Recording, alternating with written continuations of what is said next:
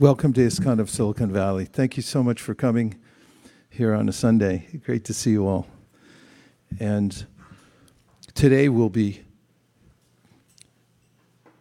continuing our discussion discussion about our relationship with the mind. We may not even notice the mind, except for we at intervals might feel that we're overwhelmed or we might feel anxious or happy and be unaware of how we're being affected by our internal environment. We talked last week about how the mind is the sense within. And we also discussed how we've been with the mind that we have now since a time immemorial, according to the Srimad Bhagavatam in which Krishna talks about how we bring our minds with us from one gross material body to the next, and we have the impressions stored inside. It's not dissimilar from what modern psychologists have also spoken about in the subconscious mind and how it affects us. And we may not be aware of why we have certain predispositions in our life and fears and so forth. But according to the Srimad Bhagavatam, there is a science behind it. And one of the main purposes of the process of yoga, as Krishna describes it in Bhagavad Gita, is to become sama, or even minded, even though we're in a changing environment and even though we may face various obstacles in life, to be able to steady the mind is extremely useful. What to speak of how necessary it is to notice our existential situation and be able to find a remedy, or at least even understand that a remedy is needed. This organization called the International Society for Krishna Consciousness was founded by His Divine Grace A.C. Bhaktivedanta Swami Prabhupada, who came to the West with the desire to make sure that the culture of knowledge coming from the Srimad Bhagavatam and the Bhagavad Gita was available to people all over the West, Western world. Of course, he didn't stop there, and it's a rather remarkable story that he came without any support and that he was able to successfully spread the culture of Krishna consciousness by establishing centers all over the world on every continent, and also by publishing and distributing uh, millions of books within a short amount of time. It's actually amazing. That's from 1965 up to 1977 that he wrote and uh, published about 80 books. And they were sold in the millions in many different languages. So uh, his intention was to offer places where people could come after reading the books and then find a practical way to take up the spiritual tenets of Krishna consciousness so that they could take them home and use them in their daily lives. Not that everybody has to move into an ashram to be successful, but wherever one goes, if one can adhere to a few basic, simple principles and maybe slight adjustments in attitudes and maybe a couple of tweaks of one's habits, then anyone can start to notice that I, I feel uh, happier uh, by doing this, and that could be encouraging. So I first offer my respects to the founder Acharya, who's also my spiritual master, His Divine Grace A.C. Bhaktivedanta Swami Prabhupada, and all the previous spiritual teachers through whom the teachings of Krishna consciousness have been passed down in a so called disciplic succession and to all of you who are on the spiritual path. Hare Krishna. Before, we, uh, before I go into mentioning a, f- a few practical points about the mind. And as I mentioned last week, this is a series that started off with a short vignette that I wrote about boxing with the mind, because one of the practices that we do regularly in the Krishna consciousness movement is to uh, meditate by chanting mantra. And this process of mantra meditation is called japa. One can initiate the process oneself by just chanting the mantra out loud and listening to it, or chanting it softly, sitting somewhere listening, or one can pace. And the philosophy behind it is the the name of Krishna is non different from Krishna, and by listening, one will develop a clarity of consciousness and perhaps other kinds of benefits that become self apparent when chanting. And even while doing that and taking up the spiritual practice, we may notice that the mind becomes uh, either helpful to us or not. And so we'll talk about this boxing with the mind. And I don't mean it to sound so combative, but it could be a friendly boxing match. So, first, we'll start by trying the chanting process to see how it works for us by uh, doing kirtan. And kirtan is the singing congregationally of, of the mantra, Hare Krishna mantra, which has three words Hare, Krishna, and Rama. They're all names for the Supreme Personality of Godhead. And the philosophy is that they're non different from Him. And in the combination, in combination with, with the mantra which goes Hare Krishna, Hare Krishna, Krishna Krishna, Hare Hare, Hare Rama, Hare Rama, Rama Rama, Hare Hare, we're actually prayerfully asking to be connected to the Supreme in service. Because once we have that kind of service, then it's very absorbing and naturally satisfying. We all live in the same world, but every single one of us see it differently because we're seeing it through the lens of our minds. So the word perception actually has a meaning of things that we pick up, that we grab onto. What we perceive is what we take from the environment. Although we're looking at the same environment, one person picks up the fact that something's red, somebody else thinks something's blue. People see things as negatively or positively according to the way they are. The mind is an instrument and it has to be tuned. So, the process of yoga is bringing the mind into tune with the Supreme. And when we're able to do this, then the mind becomes our friend. We have, when it's in tune, discrimination called vivek. We can make good decisions and know what's good and what's bad for us. When the mind's not in proper order, then we may make bad decisions and think they're good.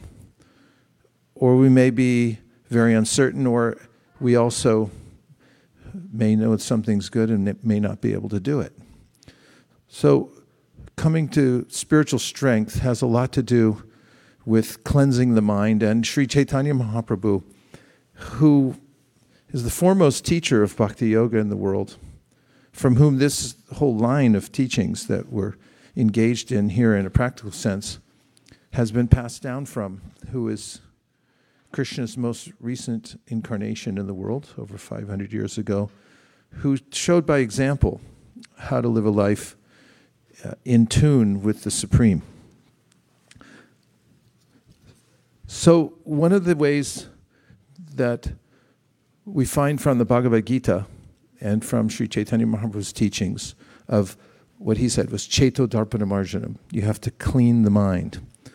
He compared it to a mirror and said you can't see yourself clearly in a mirror that's dusty or dirty or completely it can be completely obscured as well. And this is this phenomena of there being different uh, degrees of clarity within the mind is explained by Krishna in the Bhagavad Gita to have everything to do with the way our mind, which is a neutral instrument, is affected by the three modalities of the world. So the three modalities are named by Krishna as sattva, rajas, and tamas. Sattva is a mode of clarity. When the mind is in this state, then we see the world the way it is and we see ourselves the way we are. Clear vision. When it's in rajas, the passionate mode, then it's smoky. We know something's there, we just can't tell exactly what it is. And when the mind is in tamas, which is the lowest mode, we're in darkness. We can't see anything at all. It's complete darkness.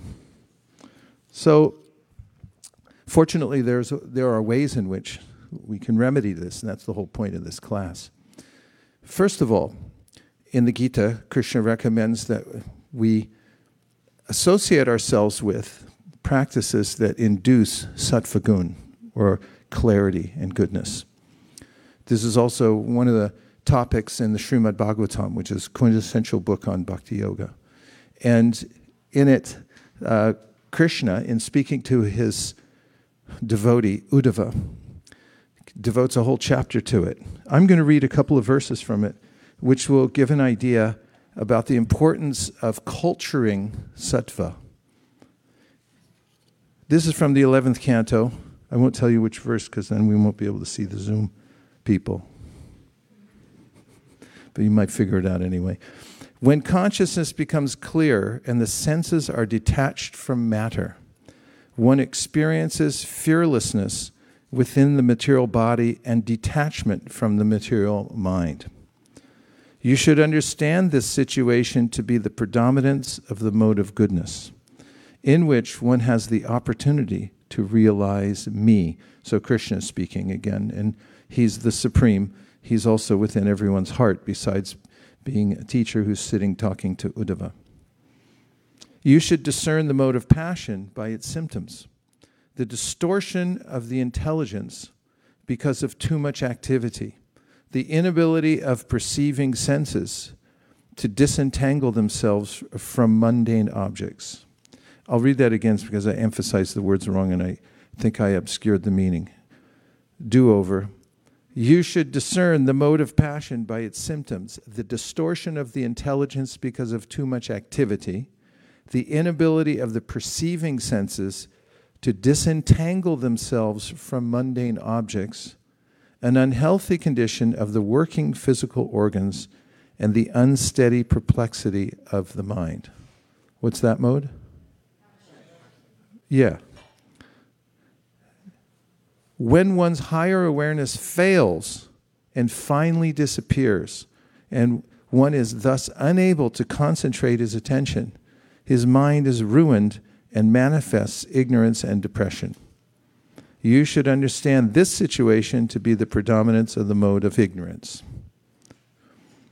With the increase of the mode of goodness, the strength of the demigods similarly increases. When passion increases, the demoniac becomes strong and with the rise of ignorance, O Uddhava, the strength of the most wicked increases. It should be understood that means that everyone who is in these modes becomes empowered by them more and more when, when the modes are present. And Krishna describes in the Bhagavad Gita about how these modes are shifting constantly in our lives. Even if you're in the most idyllic uh, uh, situation, sattvagun, it can suddenly shift at a part of the day or month or year, or an era can change, and then you'll notice that we've moved more into rajas or tamas or sattva, and that becomes palpable. But he said it's constantly shifting, and those that have uh, acquired those modes become empowered by at those particular times by those modes. Finally, it should be understood that alert wakefulness comes from the mode of goodness, sleep with dreaming from the mode of passion, and dream excuse me, and deep, dreamless sleep from the mode of ignorance. I'll read it again. It should be understood that alert wakefulness comes from the mode of goodness, sleep with dreaming from the mode of passion, and, sl- and deep, dreamless sleep from the mode of ignorance. The fourth state of consciousness pervades these three and is transcendental. So there's a little hint there at the end that there is a kind of consciousness that, it, that is beyond the mixture of the modes. As I described, they're always mixing. And so, even when one's said to be in the mode of goodness or sattva in this world, there's always a tinge of something else because it's mixing together. But there is a process through which one comes to a kind of state of consciousness that's in goodness with no effect from any of the lower modes. And that's a different kind of consciousness called Shuddha Sattva or purified goodness. And that's also called transcendental consciousness. And that's one of the topics of the Bhagavad Gita how to get to that kind of consciousness, because consciousness is everything. So, there are various habits that uh, one might develop in uh, one's life in order to culture uh. And uh, many of them are mentioned in the Bhagavad or some of them are mentioned in the Bhagavad Gita and other uh, books of knowledge that we can take up. And I'll go into a few of those very practical ones in just a moment, if that's okay. Okay.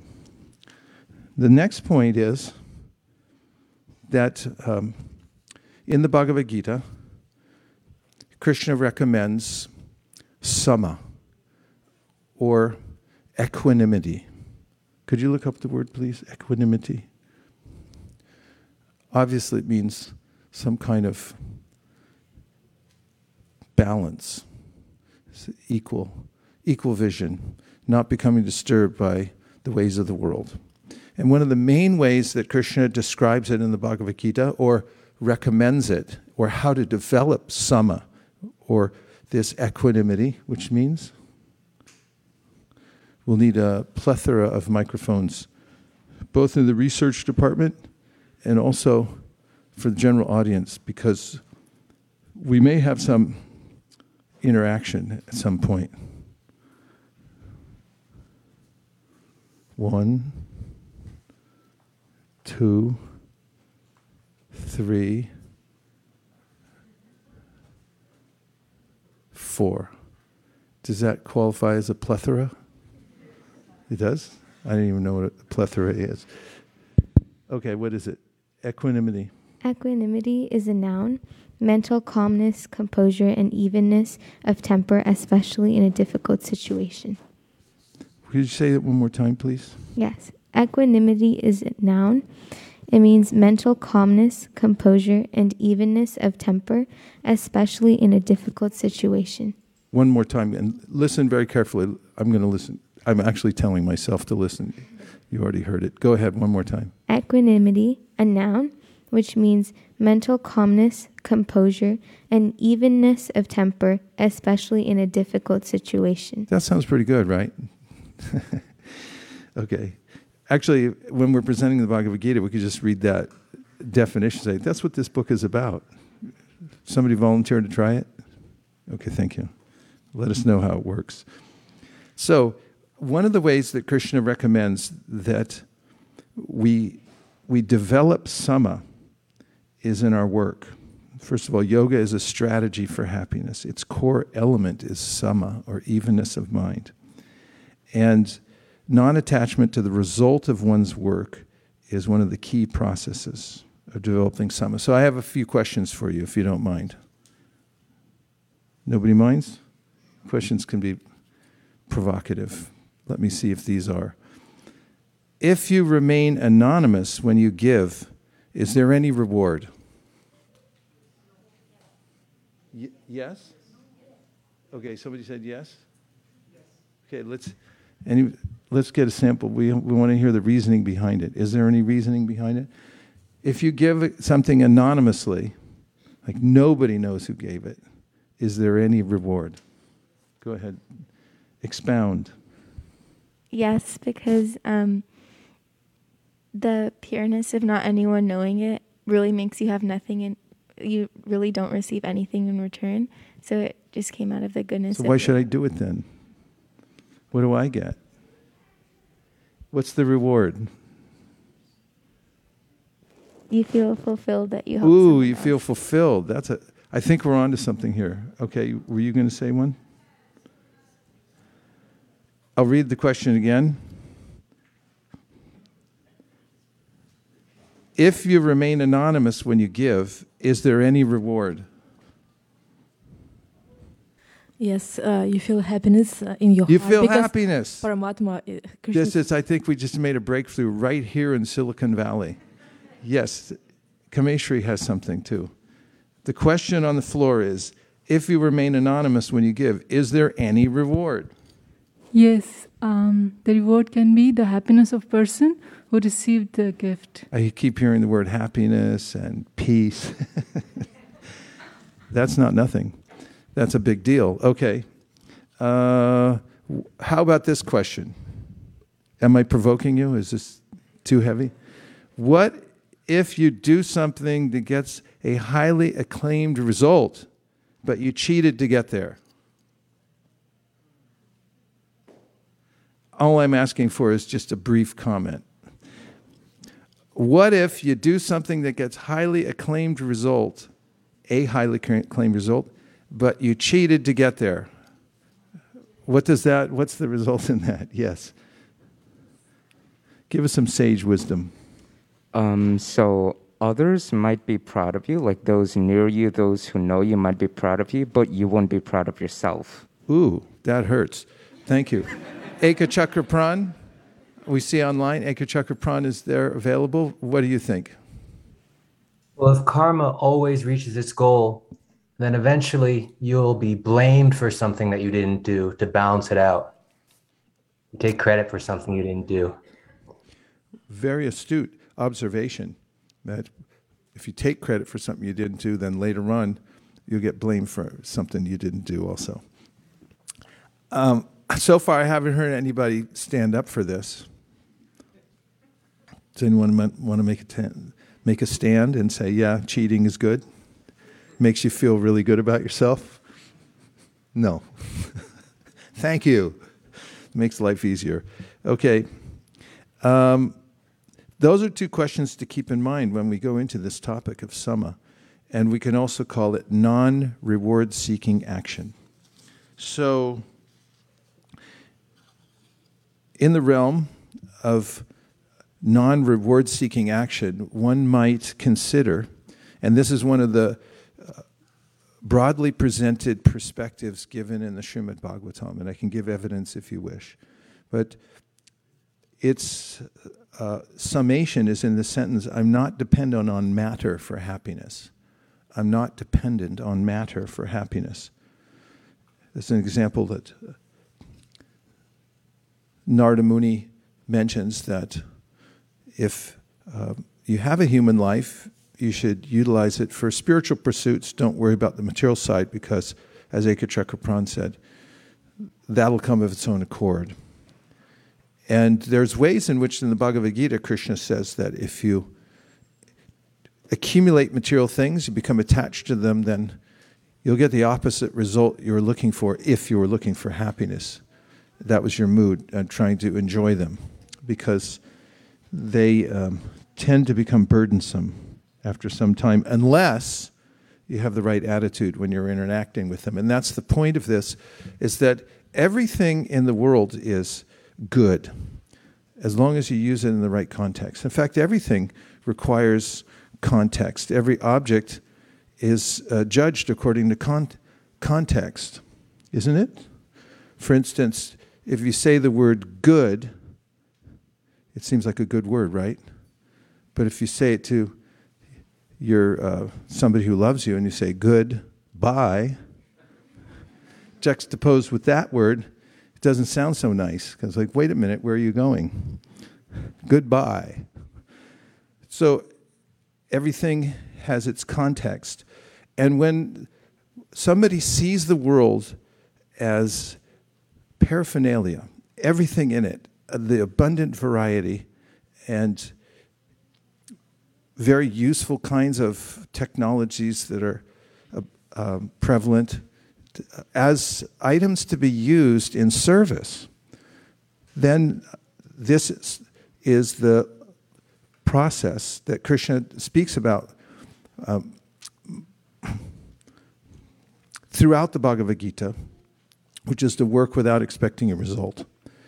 Don't consider yourself to be the owner of the result of the work. Also, don't stop working.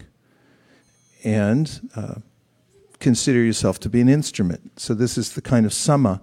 And he says that there are many uh, rewards from doing this. One of them is that the, the mind starts to become purified, in that we notice when we work without seeking a reward from the work, we're not trying to control or enjoy it, that we feel happy. Just as you all mentioned, you do work, even if it's anonymous, you feel happy. And we start to notice this more and more that actually I'm not dependent on matter. I'm not dependent on the result to be happy. I don't have to hold on to things and control them. But I do have to do my duty. I do have to work in the world. So this is sama, and it's one of the ways to purify the mind. So one can start simply by giving away some of the fruits that one gets from working and start to notice how do I feel. And it seems to me to be a self evident truth that we feel happy when we give the fruits of the work away. Because so far, everybody pretty much spontaneously said they feel happier, or that in that hypothetical situation we mentioned that there'd be kind of peace and happiness that you'd get from that, right?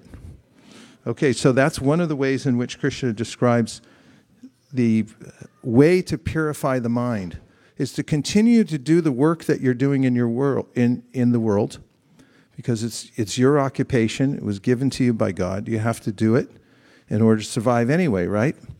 But do it with a different mindset and that is don't claim proprietorship over the result doesn't mean you can't live and use all the things but think of them differently as they don't belong to me I'm using them in service so this is a kind of purifying uh, process for the mind. And uh, another sentence, and then I'll take a couple of reflections, that sums up this idea of sama and working without desiring fruit of results is care more about how you do than what you do or what you get as a result of doing. Care more about how you do it than what you do or what you get as a result. That's more important. So I'll just take a couple of reflections or questions before I go into the next parts. Yes. Uh, Hare Krishna Maharaj, I wanted to request if you could elaborate more upon uh, this thing of we should care more about how we do things than what we do. For instance, if you cheat on your SAT and you get What's the top score? 1600. You get 1600, but you cheated. You're going to feel different about it because it's it's how you did it, not what you got. Everyone will say 1600, you got 1600, you're a great person, you're very smart, and you'll be thinking, actually, I cheated. So you, you won't be able to assimilate any of the praise. It won't encourage you. You'll simply be, you'll, you'll feel unworthy. That's one example. And if we, as we're working, we do things that are harmful to other people, as an example, we may get a good result or what we consider to be a lucrative result, but if we harmed others in the process, then there's a way that uh, we'll suffer the reaction. So we have to be careful about how we're doing the work. Are we harming others while we're doing it? unnecessarily. I mean, there is some harm just walking around the world, and uh, Bhagavad Gita accounts for that. So there's Krishna says there's just as there's smoke in fire, fire's perfect, but not so much because there's smoke. So he says also in our occupation, there's always some little fault, but you shouldn't give up doing your work because there's a little fault here or there. But at the same time, you should be aware that when you're working, if you're not careful and to do it in the right consciousness, and you do things that are harmful to other people. As an example, I might say, let me be a philanthropist. Philanthropist. And I'll go out and I'll feed people. But then in the in, in order to accomplish that, let's just say I start a chicken farm and I didn't want to bring this up. It's, it sounds too horrible.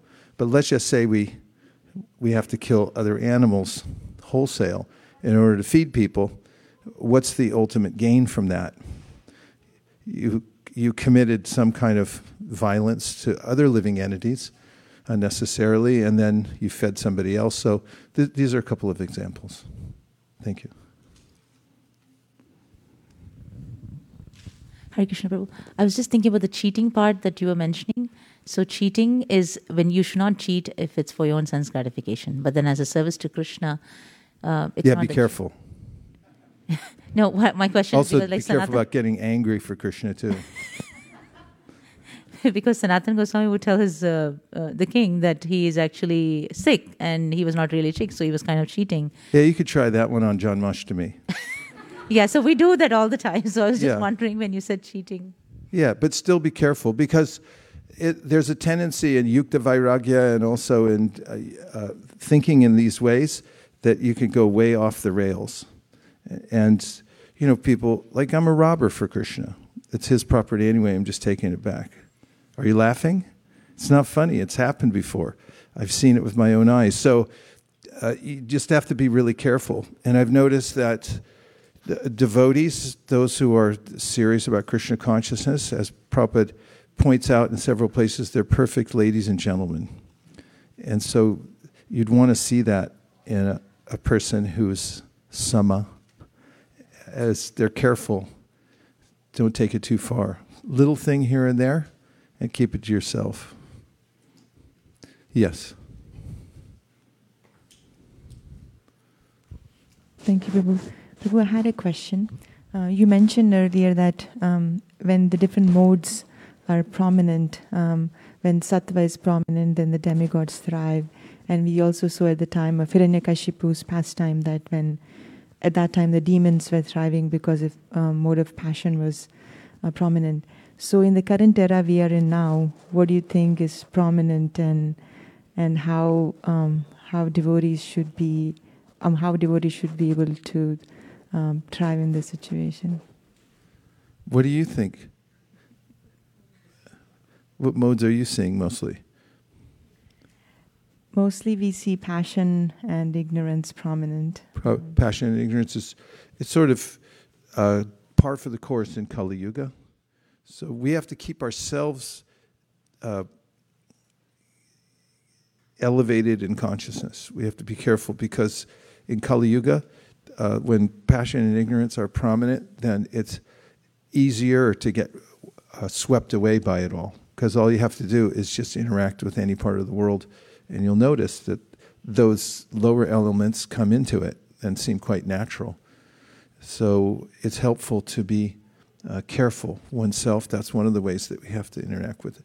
Just like um, one of our devotees is a doctor, and he, he's been in the front lines, on the front lines of the pandemic since it started. And he hasn't um, been infected, even though he was in a COVID ward for the last two years. So I asked him about it, and he said, you know, he wears two masks and a shield over his eyes. and he has an air purifier in the room. In fact, that's why we got that one. Lucky you're sitting next to it, part. And if you feel any purer today, that's why. It's supposed to filter the whole room, actually, to HEPA filter. And he was very careful. And because of that, he hasn't fallen sick. So Prabhupada also mentioned the same thing. He said, be careful because you should keep yourself just as you do when you're physically fit and you have a, your immune system strong, then it's uh, a lot harder to fall, fall sick. And so, similarly, we have to keep ourselves in the higher modes of nature so we don't get uh, infected. At any time, actually, but especially nowadays. And I concur. I notice a lot of, of the effects of passion and ignorance. So we should be uh, kind and try to uplift the environment. I saw a little video of Harinam Ruchi, the little party that goes around and does Harinam everywhere. It's just kind of nice. They go everywhere and chant Hare Krishna in shops, on boardwalks, in every place they go, they're chanting.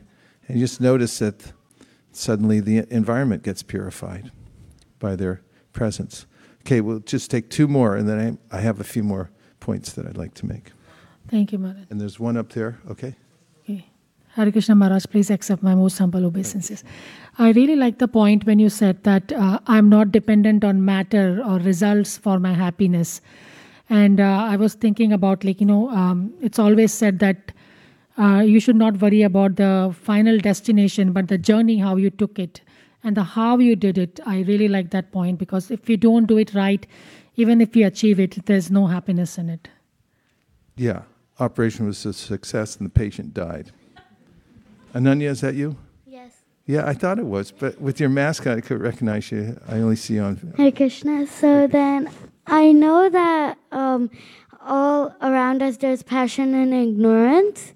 So then how do we like stay away from these materialistic desires and these passion and ignorance?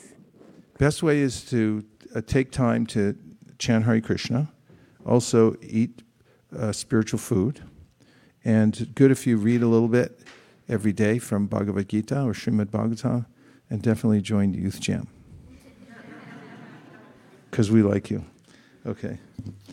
All right. So, Sama, uh, working without uh, seeking a reward.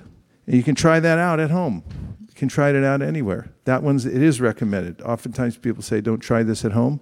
Yes, try it at home. Was there one online that I missed? Two. Okay. Go ahead. Hari Murli. Hare Krishna Maharaj. Hare Krishna. One way you mentioned to achieve sama is to give away the fruits of our work. Mm. And I wanted to ask if we give away the fruits of our work, sometimes our mind has a tendency of not wanting to care anymore because we don't get the results after all. So, how do we still care and still give away the fruits at the same time? Are you sure? Have you tried it? A little bit, yeah. Oh, okay. Because some people go the other way and they think, let me make more so that I can give more. Like I noticed some, pe- some, I won't mention any names, they're always giving, giving. They're thinking how to make more so they can give more. Um, well, if you're giving the fruits of your work and then you feel non motivated to work, is that what you're saying? We'll just balance it out so that you could, you give to the point where you feel motivated to work and you can still give. Be balanced. One more online. He just Hare went. Krishna Guru Maharaj. Okay, go ahead. Please accept my humble obeisances. Uh, this is Yashoda Vatsaldas. Hare Krishna. Um, Guru Maharaj, uh, you mentioned about the uh, judgment, uh, you know, mentality of this material world. So I wanted to know, you know, ma- many times I feel like getting into judgment creates uh, kind of, you know, uh, reaction or, uh, you know, it makes me to, uh, you know, puts me into different lines. So, so uh, is it is it a you know how to judge or if in case we should not judge then how we should deal with others It's not judgment as much as it is discrimination. This is called vivek. And when you hear from Bhagavad Gita and Srimad Bhagavatam, and you develop some spiritual common sense by chanting Hare Krishna and seeing how the world works, you should use various forms of evidence to see what the nature of the world is. Shruti, Pratyaksha, Aitiyam, uh, Anumanam, Chatushpanam. So there's four types of evidence you can use. Krishna says use them all to understand the nature of the world and then discriminate. What is uh, a good decision what is a bad decision of where to, where to apply one's energies in the world and where to give one's attention. That makes sense. So it's not a matter of judgments, but it's just discrimination. And there, there are ways to discriminate about how to associate with different types of people. If If they're helpful to you and you can be helpful to them, then you, by all means, give your heart and soul. If by uh, associating with certain types of people, uh, they become disturbed by your association, because it may be, uh, you may have a perspective that disturbs their minds, and they also disturb you, then the Shastra gives you full permission to be friendly but at a distance. That's discrimination, it's not judgment, it's practical. Is that okay? Thank you so much, Guru Maharaj. Hare Krishna. Thank you. Good to hear your voice. And nice to see Jagannath Baladev and Subhadra. Okay, now the next. Uh, so the sama, this is very practical, and you can work without seeking uh, reward. Do some selfless service. The next is there are five disciplines mentioned that help to purify the mind. And the first one is shaucha, or cleanliness. So, in, in shaucha, it means to keep your, yourself clean inside and out. So, it's recommended in the Shastra, believe it or not, to be tidy and neat and clean. Make your bed in the morning. You have to raise your hand, but you know who you are if you don't. It's the first thing you should do. No, really, make your bed. It, it's uh, in the military, they make you make your bed. And I guarantee you, in the brahmachari ashram, you make your bed too. Uh, so it, it's part of, it's the start. It's the way you should live neat and clean, a place for everything, everything in its place, an uncluttered environment from the inside. So remember that you're a container and your contents determine the contentment of your mind. So there's external clutter, which amounts to visual noise. If you have stuff you don't need and it's all piled up, then be sattvic and deal with it. Uh, don't hold on to extra stuff. This is called atyahara. So you have to be careful uh, not to um, become a collector of things that you don't need. And also um, uh, thoughts that you don't need to. So you have to look on the internal environment and see what kind of thoughts am I holding on to unnecessarily. Are they something that I can do something about? This is one way to discriminate between thoughts you can hold on to and thoughts that you can let go. Is, are there thoughts that you can't do anything about that disturb you every day? That's a question. Can you give an example of something that you are vexed by? thoughts that you're vexed by, but you can't do anything about them. In other words, there's a situation that you're concerned with, and it keeps going around in your head, and it takes a lot of your energy, but really you can't do anything about it. Oh, uh, I recently was into a little accident, so it showed my car car insurance uh, every month premium. So I can't do anything about it, but it keeps on coming to my head. What's done is done. Prabhupada used to use that mantra. Don't use it too much, but, but yeah. Uh, and there may be world situations too, political. Somebody might get into, um, you know, whether their sports team won or lost. Uh, what can you do about it? You're not playing. You know, somebody tripped and fell. It's like, what's it? Why is it a big deal to you? Uh, they tripped and fell, and they weren't able to kick the ball into the net that that's not a big thing to hold on to and use up a lot of energy. So you have to be uh, discriminatory and and not overclutter your mind. So the next one is contentment, is to actually practice uh, satisfaction. So that has to do with disinterest in accumulating more than one's immediate needs in life. And one of the, the moods of or feelings of satisfaction is enough. I have enough. And if you can come to a point of feeling that or practicing feeling I have enough, for instance, if the urge comes that I just need more stuff in order to become happy, well, maybe you do. But first, notice that if you're okay without it.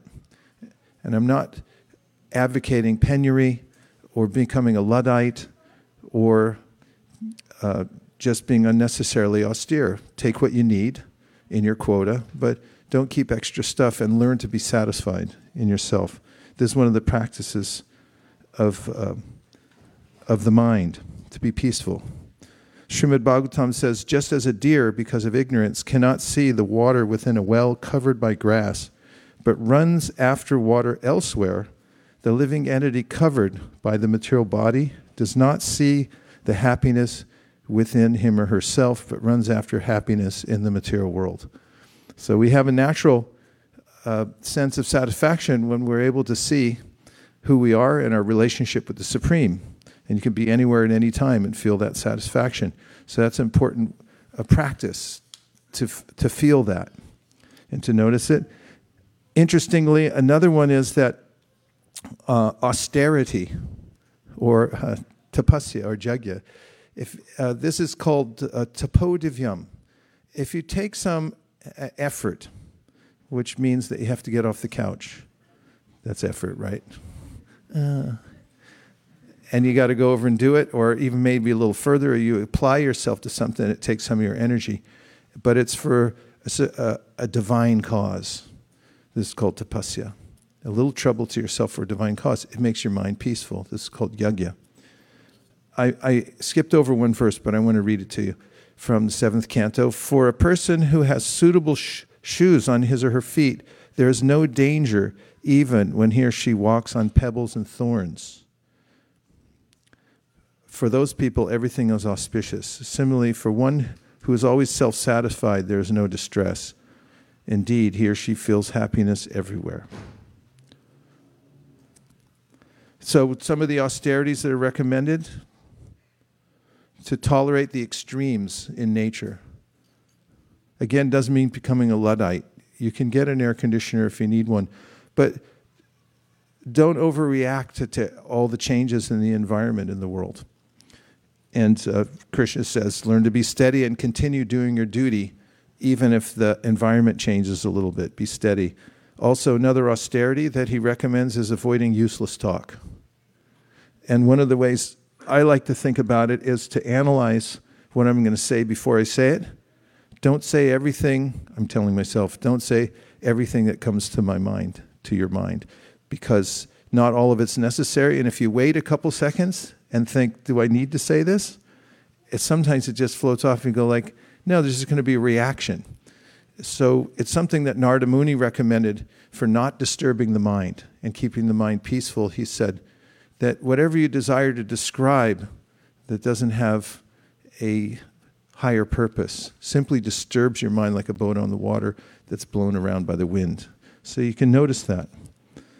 And then uh, the next one of the five is study of, of uh, spiritual wisdom and also japa.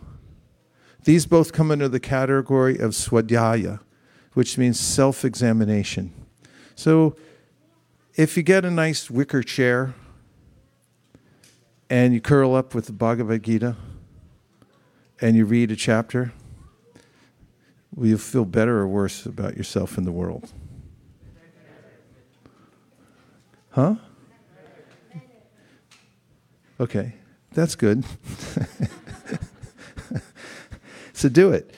Just if you if if your mind's disturbed or if you want to be preemptive and make sure your mind doesn't get disturbed, then find a wicker chair and curl up in it and read the Bhagavad Gita, at least a chapter, and if or or at least a couple verses, something, and you can reflect on it. That's something that you can do for yourself to help purify the mind. And the other is japa. So in japa, we take the mantra, especially the Hare Krishna mantra, and we take time to repeat it and listen to the sound vibration.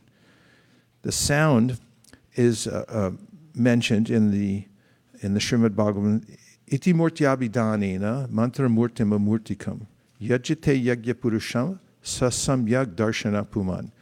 Says if you want to have a direct access to the Supreme and feel what it's like to be in contact with the Supreme right now, like a lot of people say, Can you show me God? Have you ever heard that? Like, where is he? Can you show him to me? Well, somebody might say, uh, I'm very thirsty. Can you give me a drink of water? And then you say, Yeah, I'll give you a drink. It's in that cloud. Go help yourself. That's like saying, Well, God's in heaven. And then someone else might say, Well, yeah, you can get some water to drink. It's in a flash flood. That's like saying, wait for one of the avatars to appear in the world, then you can go see them. And then somebody else might say, yeah, there's water, it's in the ground, there's aquifers under here. All you have to do is drill a hole with your bare hands, and then you get down there, and then you can pull some out and have a drink of water. That's like doing yoga and trying to see the super soul in your heart. But chanting the mantra is like water in the palm of your hand. You can do it any time. If you just pay attention for a few minutes and listen to the sound vibration, you'll notice that you have direct communion with God. So that's not so bad, right? Right. It's not bad at all.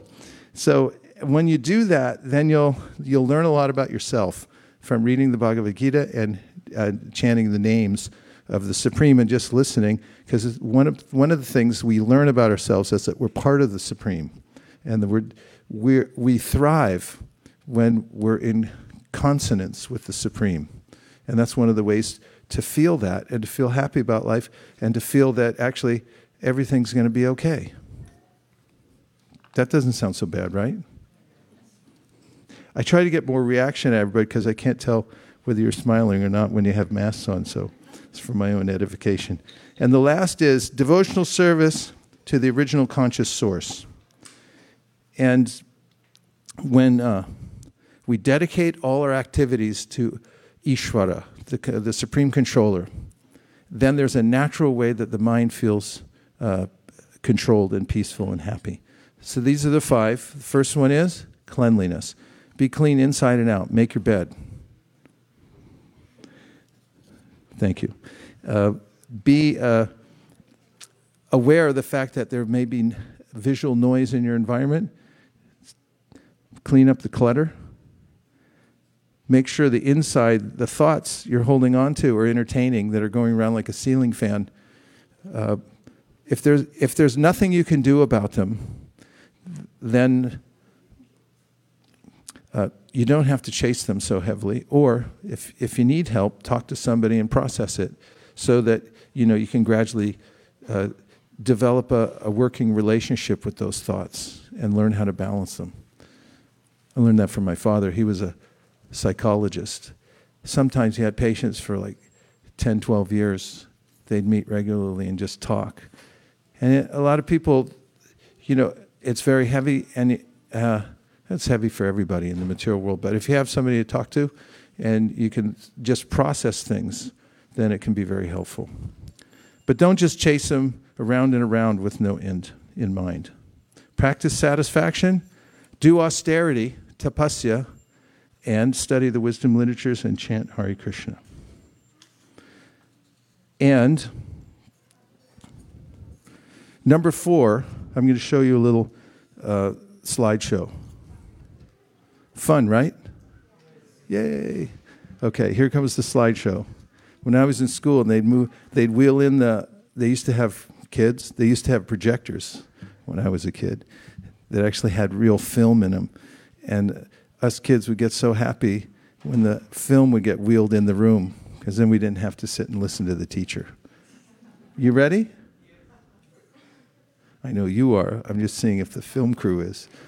So, this is about non application of the conglomerating process. There's a way in which we are existing in this world because of subtle desires, and we may have created a reality for ourselves in our minds through which we see the world that's very difficult to overcome. And what, what shall be the signal for you to move the slides? I'll say Govinda. When I say Govinda, oh, you're going to give me a clicker? Okay. So you see the broken plate up there while I'm waiting, waiting for the clicker? Would you like a do over for that? Well, you can have one now. I'm going to show you a little trick so you can reverse any mistakes you ever made in your life. Does that sound okay? Say yes. Yes. We, oh boy, this looks complicated. Okay, what do I got to hit? Up and down? See?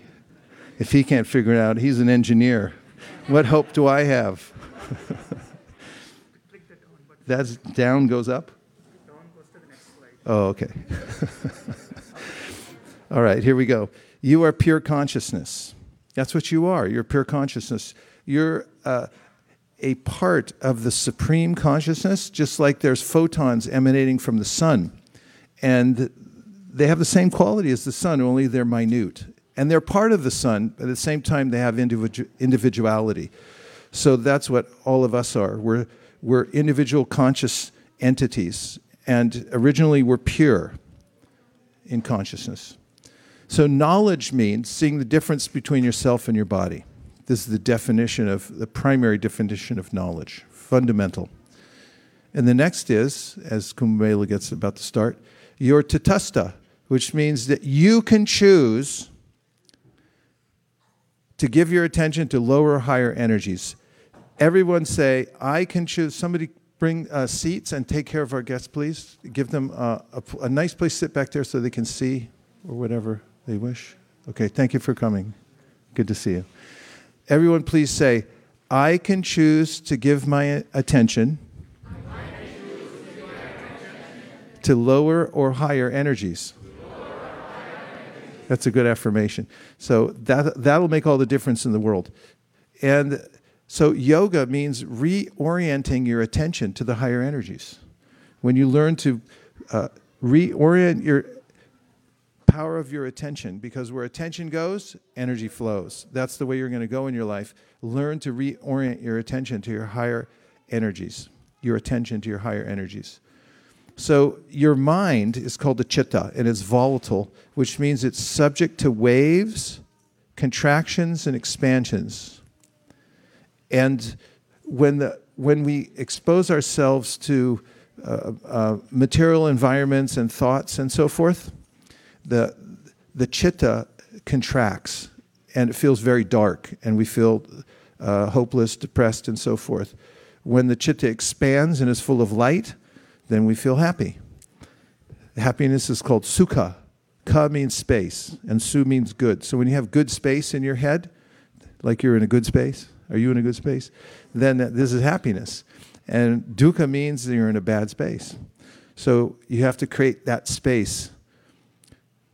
And one of the ways to do it is through mantra because it purifies and stills the chitta and it frees one from the entanglement with karma. Karma means that we're forced by our previous impressions that we have within our chitta or our mind to act in certain ways that we don't uh, necessarily even think about. We think we're making the choices, but we're being impelled by the, the thought process.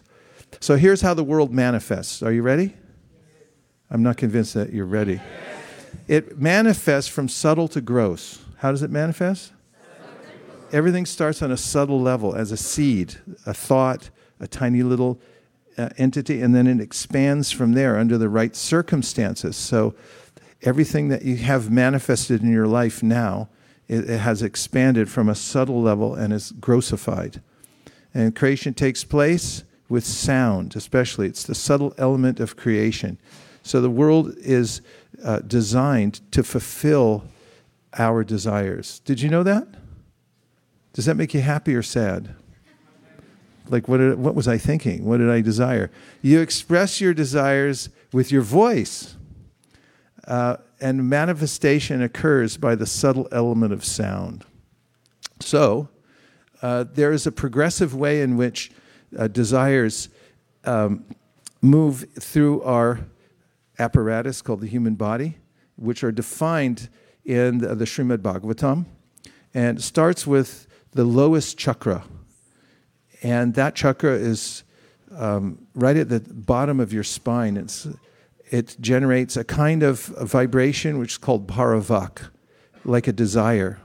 It sort of agitates and it uh, starts to move up th- through the force of prana, and it comes up to the next energy center in your body as uh, pashyanti vak. Vak means a kind of uh, sound vibration. At first, it is unstruck sound. It's, it's not something that's vibrating, that's hitting the uh, eardrum. And then it comes up higher as Madhyamavak.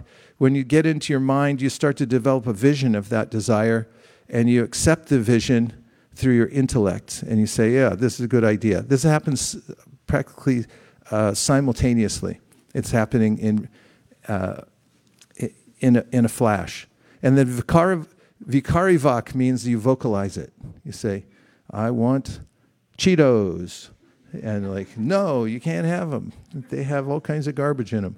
And so, the, so it manifests, desire manifests, it gets vocalized, it's vak. So how to reverse what you've, what you've created? You want one of these?